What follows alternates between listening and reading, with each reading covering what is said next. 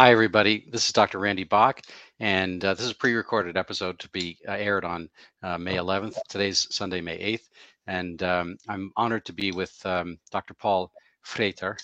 Uh, I'm sure I didn't quite get it right. Um, he is a professor of, of economics, and I believe it's uh, he's got a special niche in well being analysis. And you know, we all, I mean, there's there's a, a joke I think uh, uh, two um, uh, data analysts walk down the street. One says to the other, "How are you?" and says, "Well, compared to what?" Um, so I don't know how how fine tuned uh, or what what inspired you to get into uh, well being, but before I do that, I just want to um, say that I was uh, uh, able to listen to one of uh, Dr. Frijters' uh, lectures um, in part uh, last week, and I've uh, spent some time on our last week's session talking about some of his research and so forth. So I, will refer you to that. I don't think we're going to go into slides or anything like that today, but the good professor has a, a, very interesting take on the COVID panic pandemic. Um, and he actually has a book on this topic as well. So I, rec- I recommend you to go look at it. And um, I think you're going to be very fascinated by hearing his take on how we uh, kind of can quantify and qualify uh, some of the events that happened and how they played out in our general uh, cohesiveness, well-being, uh, outlook, and so forth. Um, so take it away. Uh, do you have something to add to my, uh, you know, haphazard intro for you? Uh, it's great being on the show, Randall. I mean, just to answer your question, how I got into this. Well, during my PhD days, that was about these 27 years ago now, um, I came across the well-being literature and particularly the life satisfaction question. And uh, I immediately was struck by the usefulness of having a question that tries its best to summarize everything that's important in life. You know, we ask, how satisfied are you with life as a whole? Uh, and it always struck me that that wouldn't be a bad basis to try and base policy on uh, in terms of, well, what moves this question up or down? Um, and we know an awful lot about that question. It, it, always seemed to me a better goal function to me than just health or just money, right? It's sort of what people themselves think of the lives that they lead. Yeah, I thought that'd be okay. So that's how I got rolled into the well-being literature.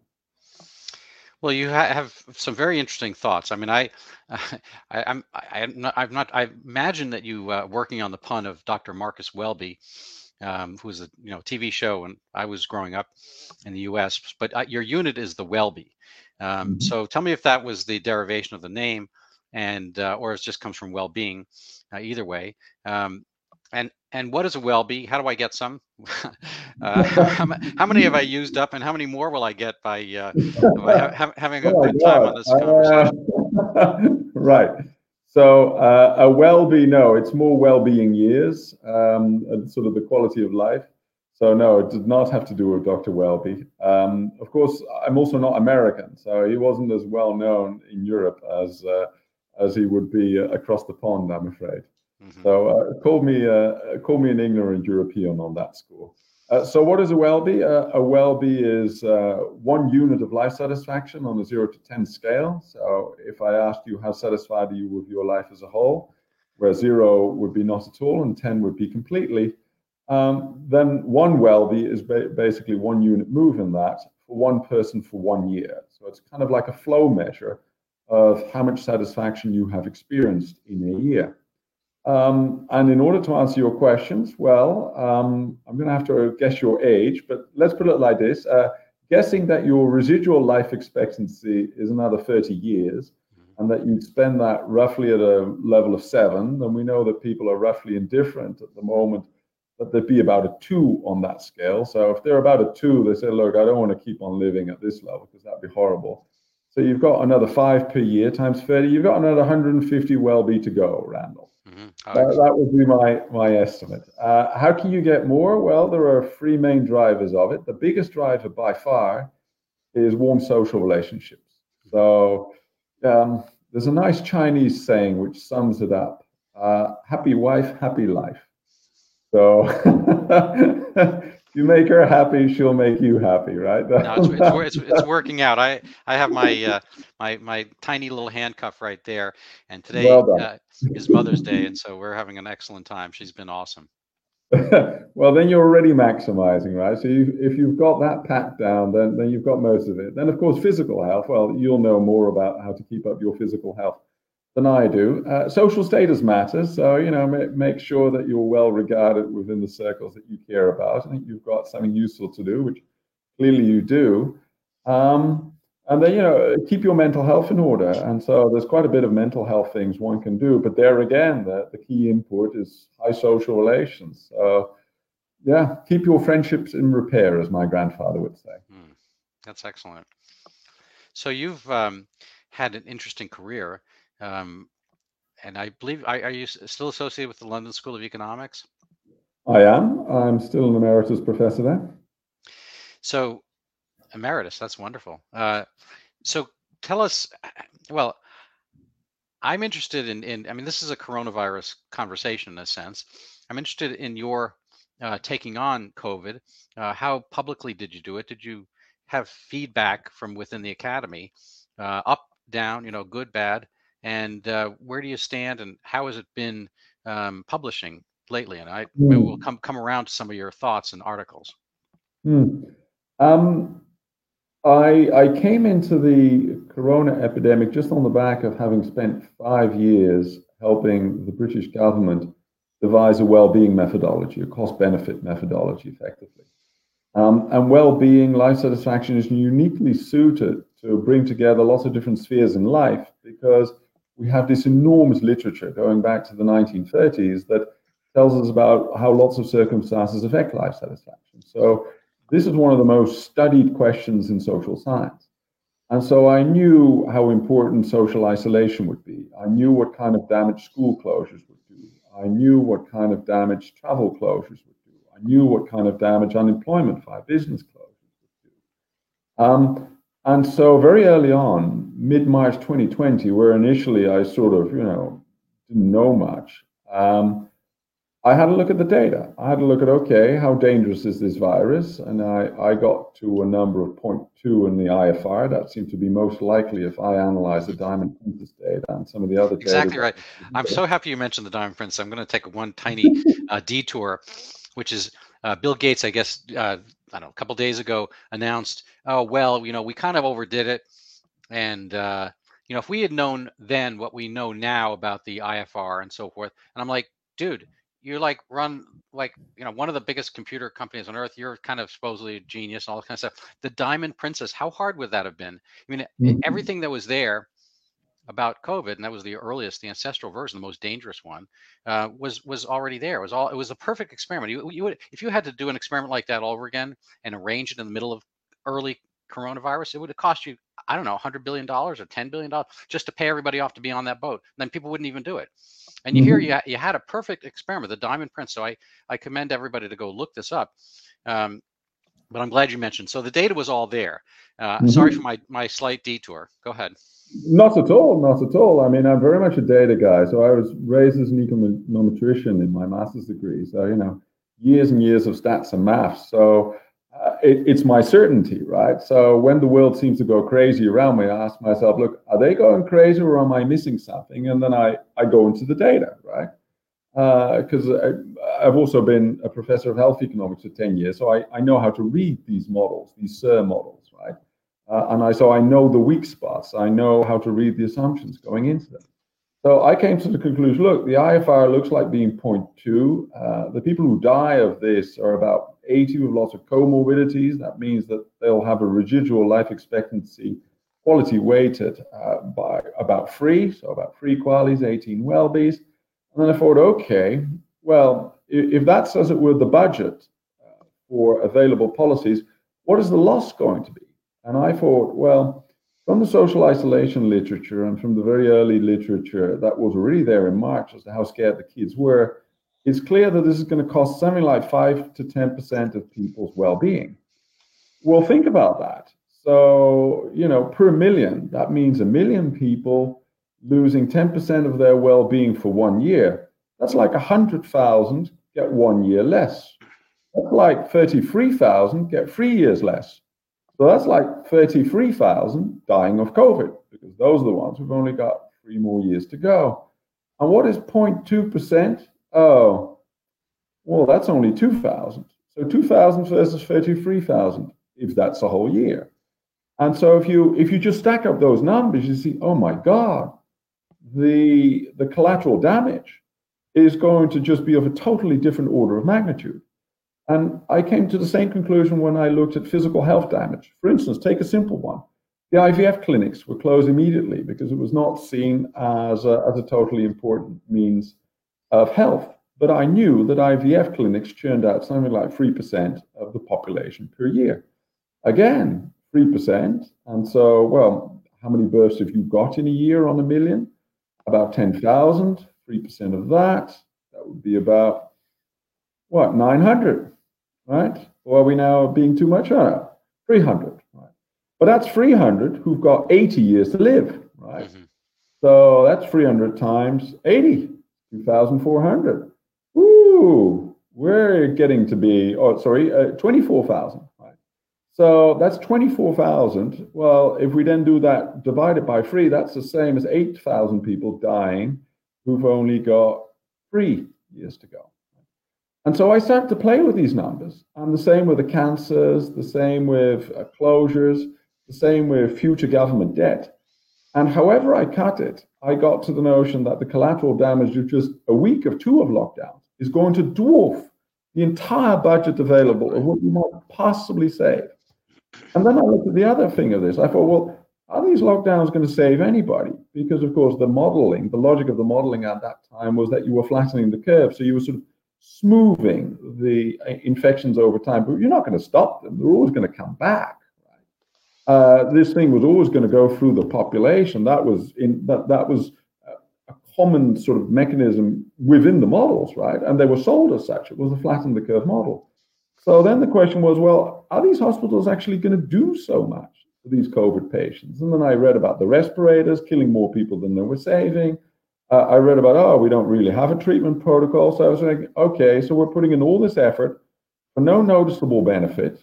We're not looking at this scientifically as well. What else can we do? Uh, let's do all kinds of uh, looking around as to which accidental medicines are sort of working. We're, we're, we're sort of, you know, going blind on sort of draconian lockdown actions, whereas it's clear within one or two weeks the collateral damage is going to outweigh this. This is madness. And so that was my certainty. I mean, I, I didn't need anybody else for that. It was just my own expertise, which I could hold on to. And reading of the data, that I could see, okay, no, I am looking at something strange here. I'm, I am looking at a kind of a, a herd phenomenon, some kind of stampede following a panic. Um, and then the rest, just you know, it, it unfolds itself because you start to look at the media, you start to look at everything the government does, then through totally different eyes. Because you ask yourself, do these people even know what damage they're doing? Are they interested in that? You start looking for newspaper stories about anxious kids or people whose IVF wasn't there, and say, oh no, none of that's in the newspapers. They're not interested in it. Are they interested in other countries which are trying different methods? Are they, for instance, crawling over the Swedish data to see, ah, yeah, well, what have they done? What's the outcome been? No, all they're doing is they're spending all this time saying how bad Sweden is, as if they already know. So they're not they're not looking at this in any scientific point of view at all. It's it really is kind of the herd who doesn't want to know that what somebody else does might work better, just wants to believe what it's doing is the right thing. Well, that's not scientific. That's not medical either. This is sort of madness. Yeah. No, and, and very so much. Then you, you start to look at the whole thing. Just it unravels very quickly, but also it, it, what became clear to me very early on is that it, it, was no there was no point in trying to talk to authorities or trying to talk to most of my supposed fellow academics because they were sort of totally shielding themselves off reality you know. I mean they, they'd sort of gone off the planet when it came to data.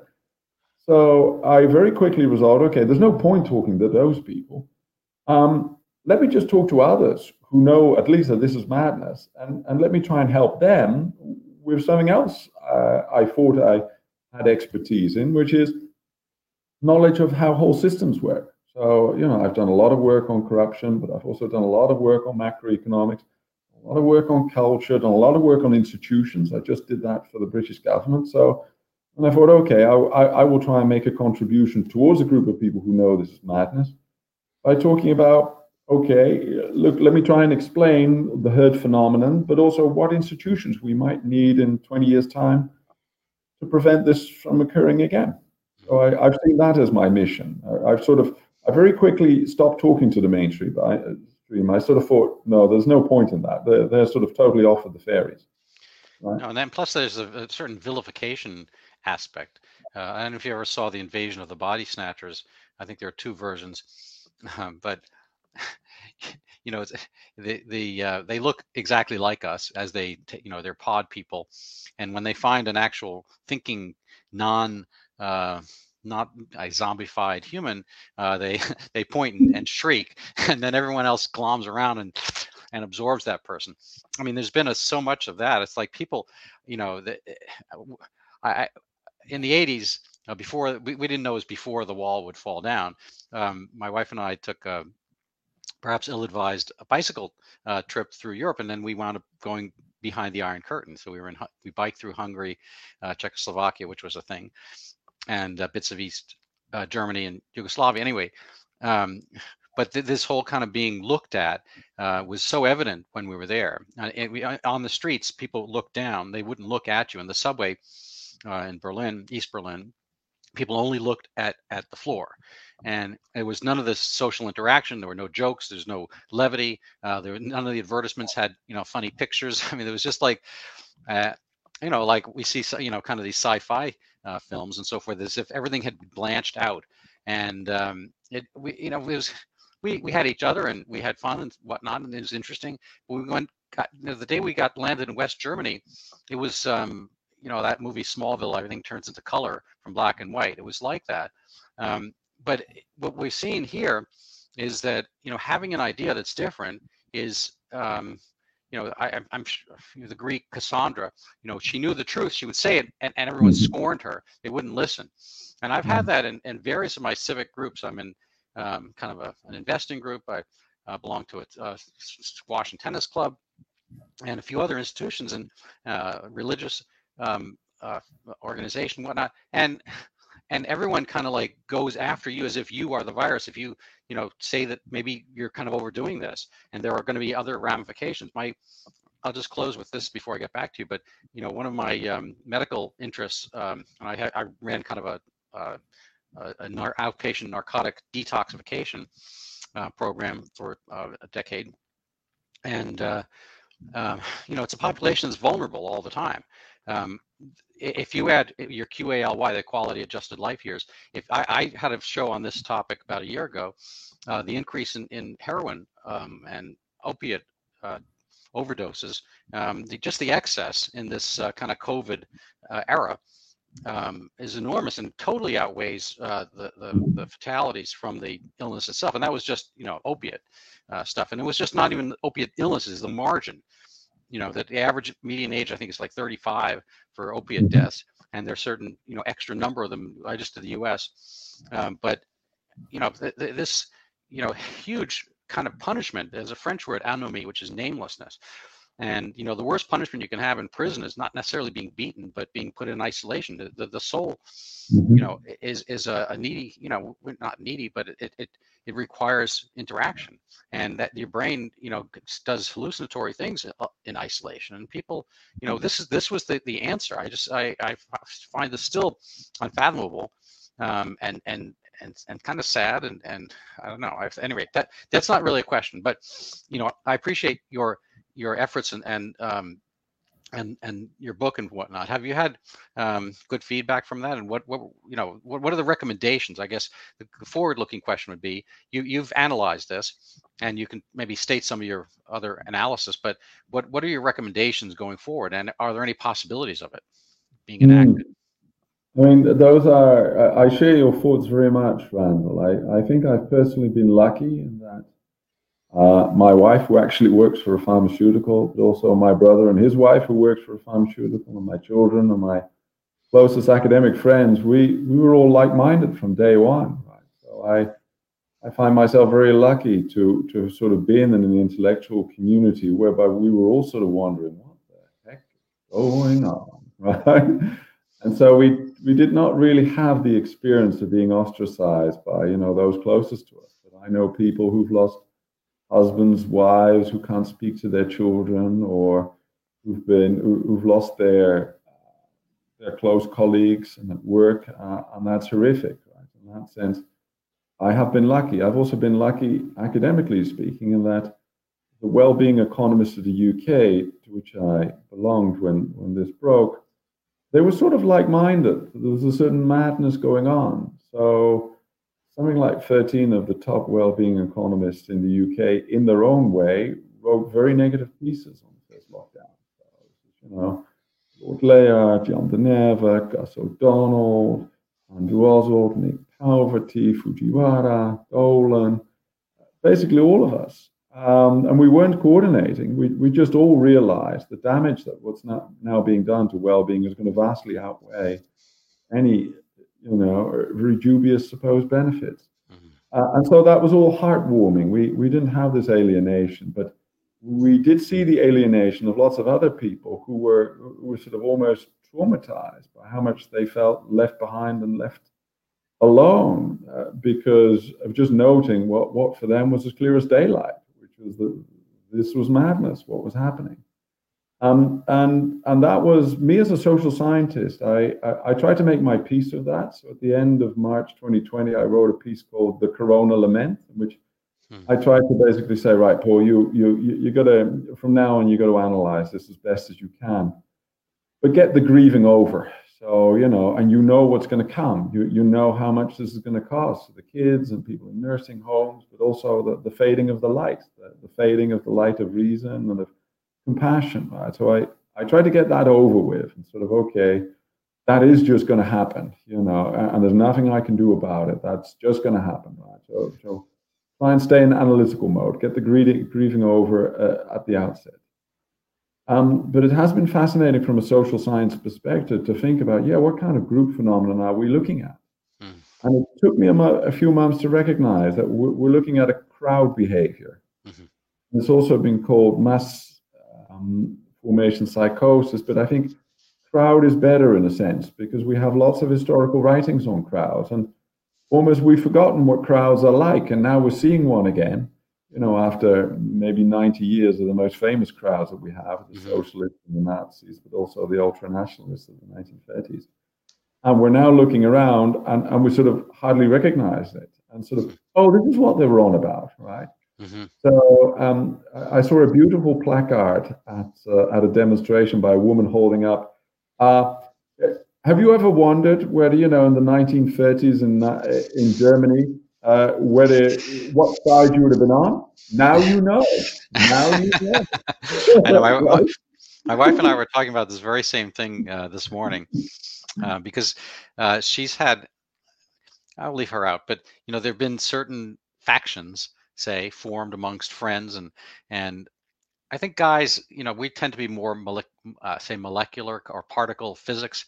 We tend to be projectiles we go our way and we if we bounce off and, and we combine with something that's fine but the women are more um, they're more say nucleated and they have various attractions whatever and they try to stay together but this was uh, not, I, you, you didn't know we were going to have atomic physics here um, but you know okay.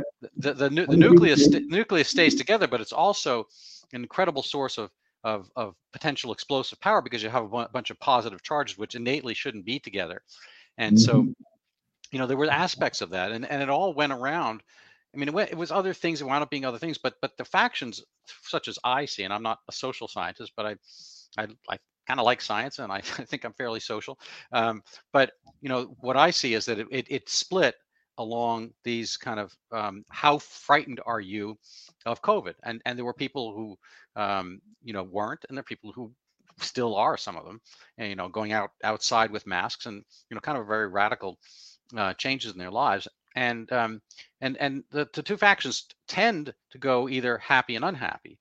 You know if you um, have some I, what i call agency you know control over the way things are going in your life then um, and also in order to do so you have to have a reasonable basis you know there, there's this thing called the internet which i mean i think most people can access and yet you know something as as obvious as the diamond princess which is out there all along you know almost nobody knows about um, mm-hmm. anyway so it just made these huge fissures and fractures um, in in kind of like our own lives society um, and you know we haven't had any you know fatalities or drug overdose and anything like that but um, but there are places and people, you know, who do, and it's a huge sadness. Uh, you know, I, I just, you know, we we um, take care of a young girl.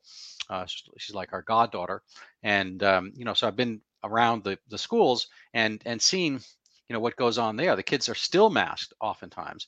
Uh, in mm-hmm. New York City, they're still masked, and here uh, they do kind of uh, a system. You know, they're testing all the time. and just they're sticking you know swabs up kids' noses on a regular basis. It's just really weird. And and there's nothing here in terms of illness. It's a, it's a it's a cold. Mm-hmm. Um, anyway, so you know, I I I, I, I agree, Randall. I mean, that really is it. I mean, there's so many bad things, but what we've done to the next generation, deprive them of normal play, of sort of also a relaxed attitude to other people and the humanism, you know, that we, have taken that away from them in many ways. Right? Um, you know, many have not seen their own family for two years because they're all too afraid to sort of congregate. Whereas, you know, they're, they're all going to get this virus anyway. Why deprive them of two years of life? No. And they've been given this attitude towards others. You know, everybody else is now a potential enemy, a potential virus vector. Whereas that's a horrible thing to load onto people's whole life, you know, uh, making them afraid of everybody. Whereas life's joy is social. Life's joy is, you know, hugging, spending time together, uh, fighting, fraternizing. It, it, all happens in our peer groups and close by. And we yeah. need that. We're, we're a social species. We're, we're not meant to be, you know, six feet away from each other and sort of very afraid.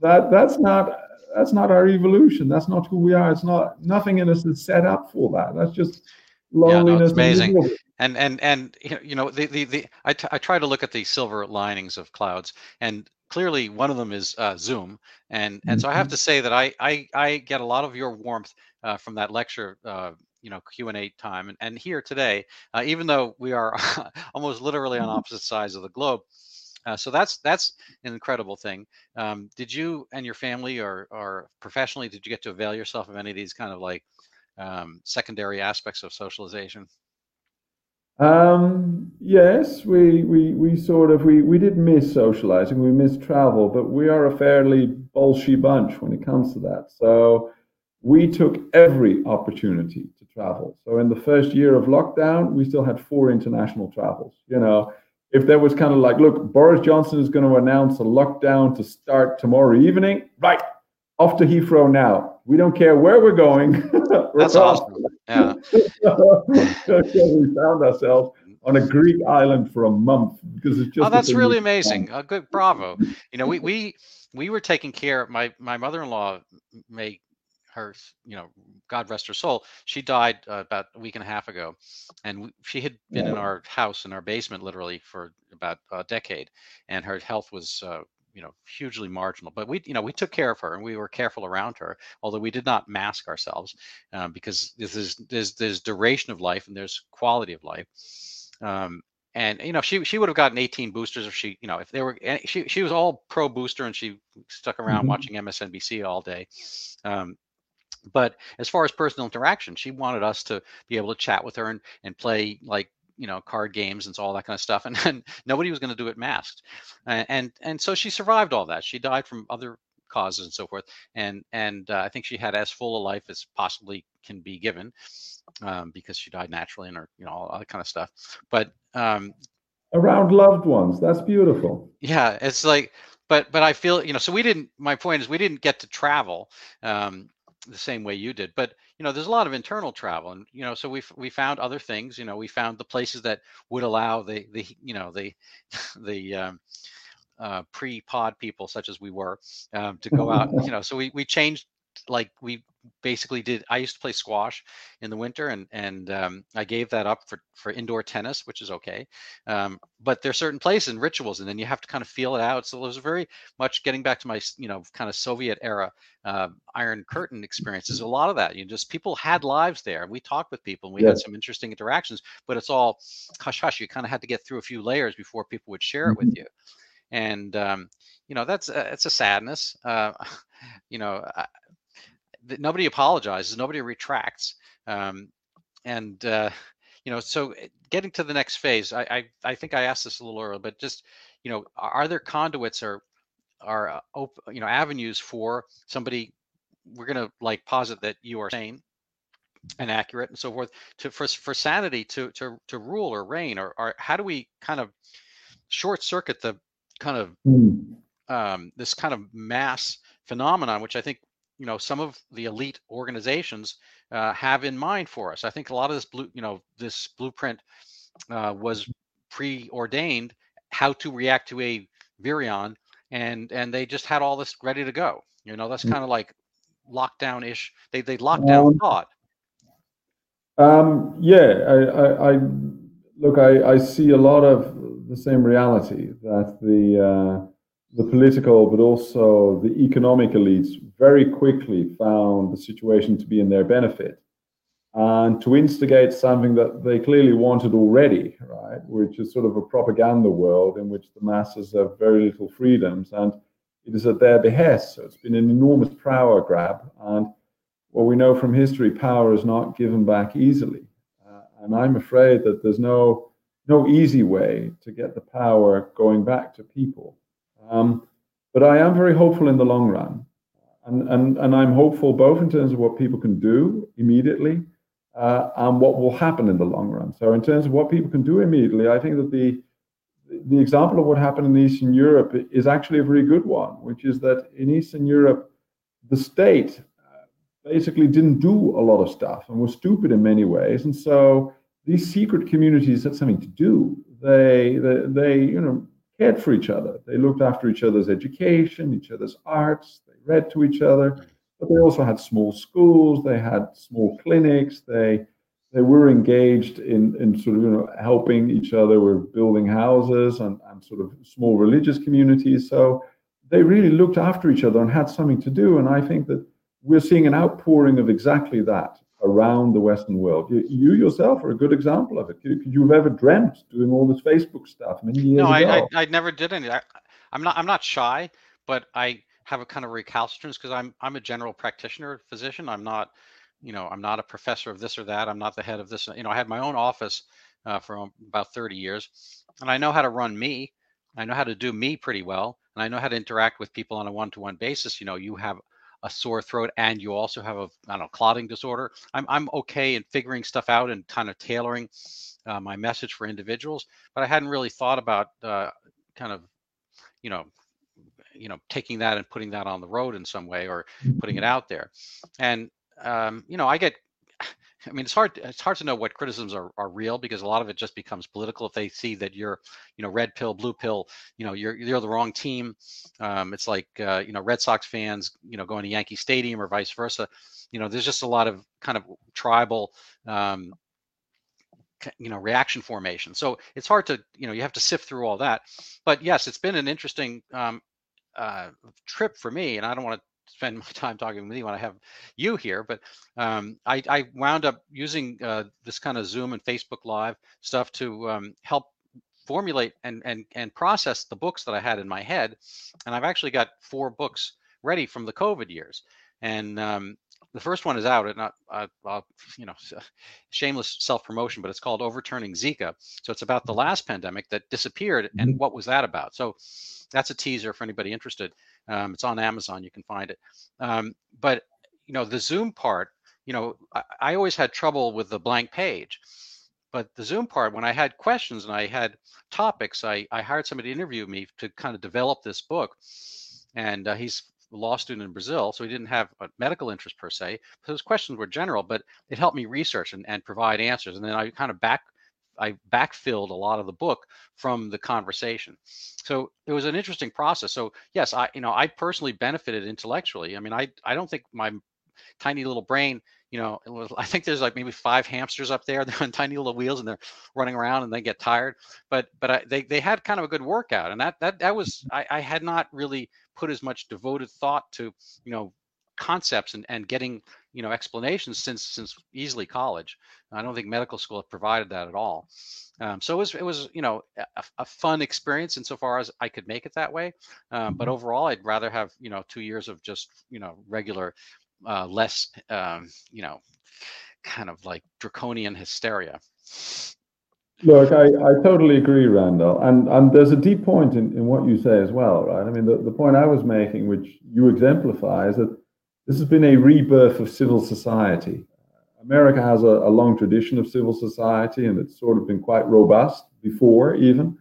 Right? Lots of people who are quite passionate about their politics or their beliefs uh, and sort of making communities. But in much of Europe, that was gone, right? Because the state worked so well. You know, we, we sort of prided ourselves, particularly in Northern Europe, on having a state which was so much better than the American ones because we didn't need to worry about education or local communities. The sort of a good job was being done. And now suddenly it's, oh my God, they're hopeless. They're, they're letting fall the ball left, right, and center. And so now, you know, lots of villages and communities and, and, and belief communities are sprouting up again, hmm. right? And, and it's like a renaissance in that sense of sort of own thinking. Um, and so the, the, that is a silver lining, you know, the rediscovery of civil society, basically because the state has dropped the ball so much, and also because it's become so visible. This sort of growing together of the top of the corporate world with the political world and the media world into sort of one group in the sense. It doesn't mean that they coordinate, but it does mean that they're in the same world and sort of have roughly the same interests. Uh, and one of those interests is not care about the 99% um, for you know who they sort of see as as worth less now. Um, but I, I, wanted to get back to this point of of sort of you know what what the deep point is and what you said was that you see a lot of dumbing down of the mainstream. Right? If I if I speak to people whom I haven't spoken to for two years who've sort of gone along with the herd, it, it is amazing how deteriorated they are. It really is. I mean, you'd, you'd sort of want to put a test underneath them and if you do this to school children, they have deteriorated relative to their peers in age tremendously from before, right? Because of this lack of stimulation, but also because of the lack of critical thinking, because of the lack of being challenged. You know, the cancel culture has become so normal, it's become so normal for everybody in that herd to agree with each other that there's a kind of a mental laziness which has gone in. Uh, and as a result, um, there's just a general dumbing down of the political debate, of how the bureaucracy does things, uh, of, of, you know uh, people in their daily lives have not traveled much, have not experienced much diversity, and so in that sense, you see that civil society racing ahead because it's being challenged. I mean, I, I am like yourself, you know surrounding myself with lots of people who are critical of the mainstream narrative, and there are people in the mainstream narrative also still in my circles but Jesus, there are a lot of diversity within the people who are outside the mainstream narrative. You know, I, I, find myself disagreeing with people on all sorts of things. You know, we might agree with our skeptical stance on all the COVID stuff, but it doesn't mean that we agree about 9 11 uh, or, you know, the, the importance of, uh, of what is in the Q5 masks or God knows what else, right? Uh, and so, you know, there's sort of you know, robust debate, and, and we keep each other sharp. And I think that that's gone out of mainstream culture largely. And so there's a silver lining for you, right? your, brain is free, whereas that, that of the rest is not being kept in line. Same yeah. for your system, of course. Right? No, I, I've never, I, I kind of came from a debate y kind of family.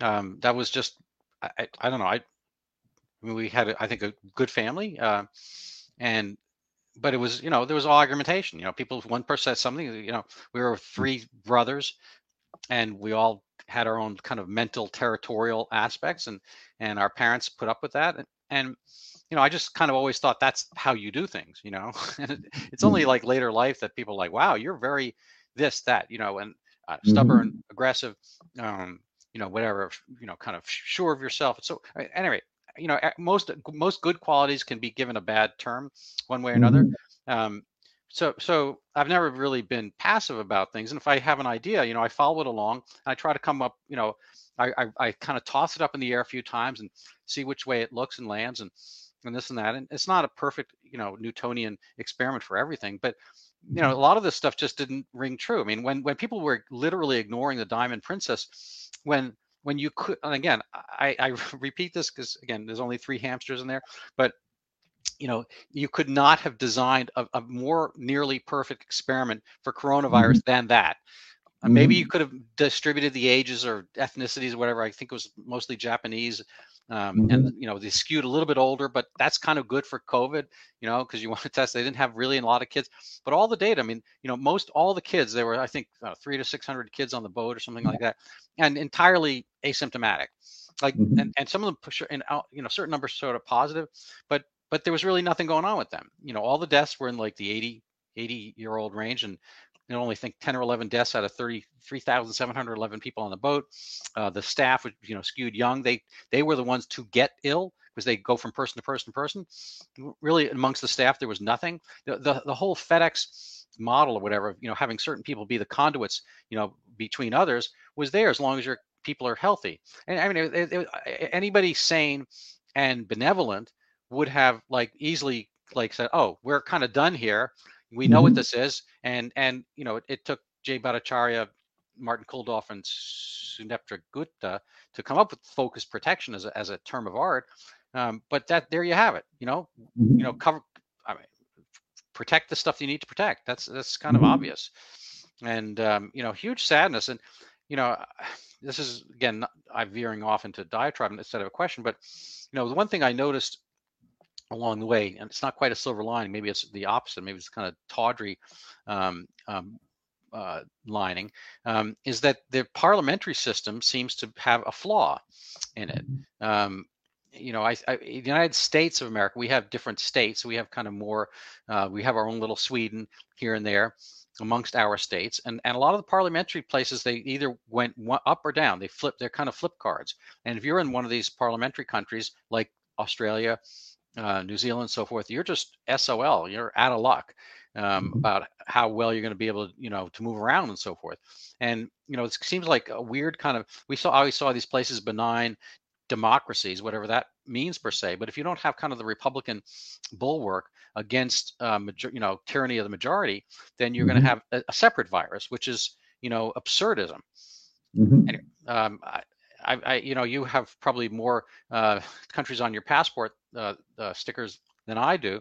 Uh, mm-hmm. how, how have you approached this, and what are your thoughts about um, kind of, I guess, the bigger political sphere? I know that might be outside your your ken a little bit. No, no, not at all. I, I very much think about those things. Well, there's so many things in that sense we can talk about around, but I think one of the things that's important to note is that when this panic swept the world in January, February, and March, it swept all before it of all kinds of difficult, different persuasions. So, you know, the autocratic, collectivist regimes in the East, uh, sort of, you know, the best and most ancient democracies that we had in Europe, including the UK, including the Netherlands, Denmark, you know, the happiest country in the world, one of the best organized, the richest, very quick on the lockdowns, although also quick out of it. Um, and as you say, basically only uh, sort of Sweden and a little bit the rest of Scandinavia resisted, but that was essentially because of the way that they had organized their health system uh, as far more independent, but run by well-meaning people. So they were effectively happy enough not to have their health system politicized as much as what was already normal in the rest of Europe. Uh, because if it's politicized, then once it once it makes a bad decision, it, it, sort of never does want to admit that, and so it just keeps going. Right? Um, and they were not like that. So in Norway, for instance, the health authorities took the wrong first decision, but then apologized for it. Hmm. Well, there's a turn up for the book. yeah.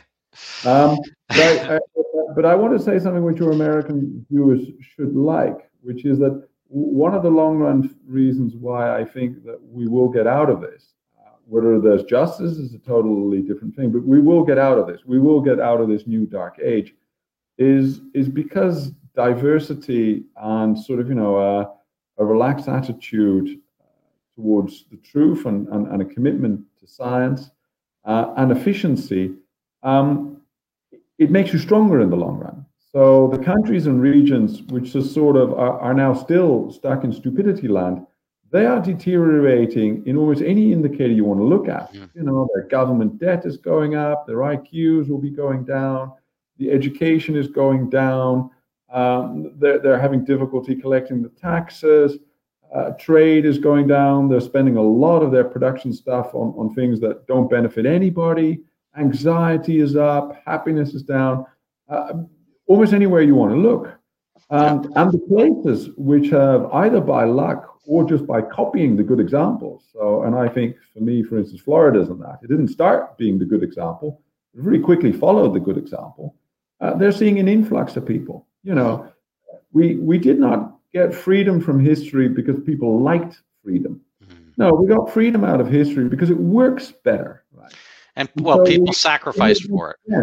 People well, had they, to sacrifice Yeah, it, it was fought for, but it wouldn't have stuck around. It wouldn't have won against the kings and emperors of Europe if it wasn't, as it were, evolutionary fit. And it's mm-hmm. evolutionary fit because regions that incorporate that and incorporate it in its institutions, particularly the separation of power, particularly some notion of a media that are separate from the political establishment. Um, those kind of aspects uh, basically make you stronger as a country. And people initially didn't believe that in Europe, you know, in the 16th, 17th century. If, oh, ah, separation of power, that's like cutting off your limbs. How's that going to make you stronger, right? And and you see that logic returning now. Oh, no, it's better if we all think the same way. Surely we're stronger then. No, we're not. We are actually stronger when we don't agree on everything, when we have robust debate. We are a stronger unit for having diversity within it. And so no truth should win. We should always have differences of opinion. We don't ever want to get into the situation where we all agree on exactly everything. That is the most dangerous situation you want to be in. You don't want that, even if it's my truth even if it's your truth. We want that diversity. And here's a compliment for the US, right? Within the US, which were the states which didn't lock down at all? They, they were what you might describe as the hillbilly places, you know, full of guns, right? Probably people where, where it was a place where the average IQ on the usual test would have been the lowest, right? It's sort of the most disorganized, you know, South Dakota, that kind of place. Um, but whether by accident or not, they hit upon the right thing. Uh, and that was then copied by others. Uh, and there was a huge distrust of Washington there. There was a, you know, a kind of a Bolshevik independence of spirit. But whatever it was, this is part of the beauty of the US. The beauty of the US is this enormous tribalism and polarization, because that means the US will try different things in its different states because they don't want to be like the other ones. And they're sort of the headstrong but they will learn from each other. They will right. peak. I, I, agree with you there. I, I you know, te- the technical uh, term of art is, I think, federalism, which yeah. almost seems like the opposite of what it should be. But in, insofar as the states were federated, and when uh, you know, small point which I bring up now and then is, is originally this was the United States of America, insofar as other states were their own um, uh, kind of incorporated uh, national beings. Um, so th- these were amalgamated to have a common border, but for the sense of of keeping away foreign invaders. And the federal government per se was it was a federation, was a bringing together of these states, but it didn't really have many powers in and of itself. And the states, you know, a lot of this was reserved to the states. And so we have, you know, kind of the the uh, kind of multi, you know, test tube experimental aspect. And we've seen it in, in other places on Earth. And and I bring this up insofar as, you know, bringing up these, it's hard to do experimentation on people aside from the Diamond Princess. Um, and and so the, the, way we've been able to do experiments are, are by observation and by seeing how things play out differently uh, in different uh, you know fauna and flora uh, zones uh, you know sweden versus you know so i've you know month, week by week and so forth throughout the pandemic you know, look at how you know South Africa is doing very low, you know, vaccination rate. India had the the you know the India version we call the Delta version later on. You know, they did it with with a 10% uh, vaccination rate in the population, and it's not like there's nobody there. It's like one point, I don't know, two or three billion people in India or something like that, and you know. If things would have fallen, you know, people were like willful about avoiding this. The Omicron was out in, in, in South Africa for a full month before we've had it here in the U.S. And I actually interviewed um, Dr. Nathi Mdladla uh, from Johannesburg, and he's a anesthesiologist physician. And you know, I, my we got I don't know 10,000, 15, 20,000 views and so forth, but it should have been dogma. It should have been like everybody who was like wanting to close that, lock everybody down over Omicron. They should have watched this. Like we, you mm. just did this. Like look what it was. Nobody was getting ill. It was equivalent of the cold, and all the other Omicrons are that. And yet my you know very accredited friends uh, you know md phds and whatnot on my tennis group and of other groups and so forth you know i hang out with like credentialed people uh, and maybe may, maybe their error to hang out with me but you know i hang out with you know very influential people and and they're very lockstep about it they don't want to hear anything it's just i, I mm-hmm. you know my jaw can't drop enough at some of the disappointments I've had and these weird, uh, silly debates over things they should, really should know better. So you know, I, I think that I think you're but I think, I, but I but I think that should be a point in terms of looking for the future. I mean, this this kind of autocratic, as you say, lockstep, one can think of it, the closed mind, the cancel culture, that's not going to go away in a hurry, even if governments, after trying everything that's wrong, are sort of, you know, forced to sort of be a, a more sensible line on COVID. They'll take a nonsensical line on other things. You know, they'll take a nonsensical line on climate change or whatever the next emergency is, because power corrupts, and they've had a taste of absolute power, and they're going to want that. So new emergencies are also going to be abused. Maybe less so in the states than in the EU and Europe, but in the Europe, it's really looking dire. But the reason I'm bringing that up is saying that this is now a long run game. Right? We are, as it were, right now in, in a situation in Europe which sort of resembles the Middle Ages, with superstitions ruling the roost and highly autocratic regimes, which are also made up of sort of the top corporations and they they dominate the airwaves, and there's basically ministries of propaganda now all over the place, and a, a, new kind of religion, you know, a safetyism health religion, which actually is making people less safe and less healthy. But this is the reality now. It's not going to go away next year, Randall. So yeah. there is also uh, this what I term as sort of a a new enlightenment movement, you know, based on on sort of local civil groups, much like in Eastern Europe. There was sort of like a slow resistance against the Soviet regime I think that's what it's going to look like, right? Sort of sensible local yep. uh, communities, some countries which have seen the lights, some provinces, some states which have seen the lights. But it's a it's a slow move back to the light. It's a slow move back to the light, and and in that sense, it's about much more than health, right? I, I think one of the mistakes I've seen what I call the coexistence make is is to sort of go along with this mainstream obsession about cases and Omicron and Delta. And, and already in April 2020, I sort of was uninterested in that. I didn't want to know about the ICU occupation. And many of my friends were sucked into that because that was the news they dealt with. That is what they felt they had to fight. And I said, look, this is a done thing. They're mad. They're going to stay mad. They're not going to listen to you, however much effort you put in.